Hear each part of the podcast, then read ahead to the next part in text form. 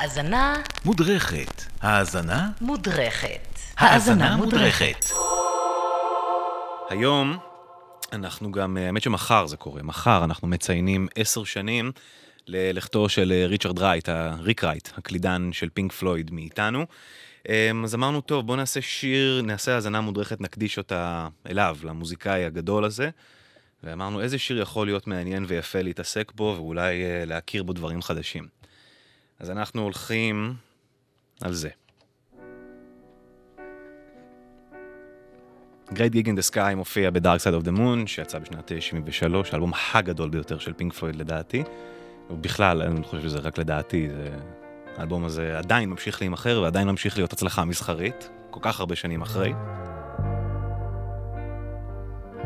והוא בעצם דואט בין אה, הפסנתר והקלידים של ריצ'רד רייט לזמרת, שהיא קלר טורי. זמרת אולפנים שאלן פרסונס, הטכנאי שעבד אה, עם פינק פלויד על ההקלטה של האלבום הזה, ואלן פרסונס מאלן פרסונס פרויקט, שאנחנו מכירים אותו גם מקריירת הסולו שלו, הוא המליץ להביא זמרת שהוא עבד איתה לפני ומכיר וממליץ, אבל uh, לפני כן בואו נעבור טיפה על מה מיוחד בהקלטה של הקלידים כאן. שמה שאתם שומעים כרגע זה לא רק מיקרופון אחד שנמצא ליד פסנתר ומקליט את הפסנתר, מדובר בארבעה מיקרופונים שונים. אני אתן פה לאיזה חבר מה-BBC שיש לו איכשהו את ההקלטות המקוריות, המבודדות של הערוצים, להסביר את המיקס על הסאונד של הפסנתר. שני מיקרופונים מקדימה, ועוד שני מיקרופונים מאחורה בצד של האולפן שקולטים את, ה... את הסאונד אחרי שהוא קיבל את התעודה מהחדר. הנה הוא מסביר את זה. Two close mics, as you would normally record a piano. And then two further mics set back from the piano.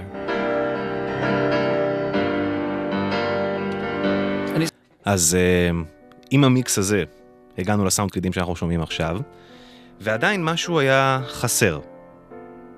היה חסר איזשהו קול. עכשיו, היו כמה זמרי אולפן שכבר עבדו עם פינק פלויד באלבום הזה, אבל הקול שלהם לא, לא בדיוק התאים לפי איך שהם דמיינו את השיר הזה. גם הקול של... אה, מן הסתם לא של רוג'ר ווטרס ולא של דיוויד גילמור התאים לדעתם, הם הבינו שהם צריכים איזשהו קול נשי. אלן פרסונס כאמור עבד עם קלר טורי לפני, הזמין אותה לאולפן, אמר לה, כפרה בואי תתני לנו טייק. והנה היא מספרת על העבודה, על ההקלטה הזו. They played me the track, which was just the backing track. I said, well, what, what do you want? What, what have you got in mind? And they said, well, we've no idea, don't know. So I started going Ooh, baby, baby, yeah, yeah, baby, baby, oh, yeah, baby, baby, baby, baby, you know, with words, because that's what people did. And they said, no, no, no, no, no, we don't want any words. And so I went, oh.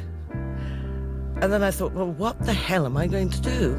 מה שהיא מספרת כאן זה שכשהיא נכנסה בהתחלה לאולפן והקליטה, היא שרה yeah ו baby baby, ואמרו לה, לא, לא, לא, לא, אנחנו רוצים את השירה הזאת בלי מילים. פשוט אה, תלכי לכיוון אחר. אז היא ניסתה לחקות גיטרה, ככה היא מספרת. נכנסה לאולפן, אחרי כמה עבודות אה, טיפה שיפרו אותה, טיפה זה, היא בסך הכל הקליטה שניים וחצי טייקים לדבר הזה, כי אז היא כבר הרגישה שהיא מתחילה לחזור על עצמה ולחקות את עצמה. נכנסה לאולפן, התחילה את החימומים שלה, סרט ההקלטה התחיל לרוץ כבר מהרגע שמתחיל השיר, ואנחנו בעצם, יצא לנו, להם באולפן, לקלוט אותה מתחממת לפני הטייק המדהים ההוא. הנה אתם הולכים לשמוע את זה, לא יודע, בפעם הראשונה, אבל הרכבתי במיוחד גם את הקטע מלפני שהיא מתחממת, וגם את הטייק המדהים ההוא שבסופו של דבר שרד להקלטה שכולנו מכירים. אז קחו, תשמעו עכשיו את גריי גיג אין דה סקאי, עם אינטרו שלא שמעתם אף פעם. קלר טורי שרה.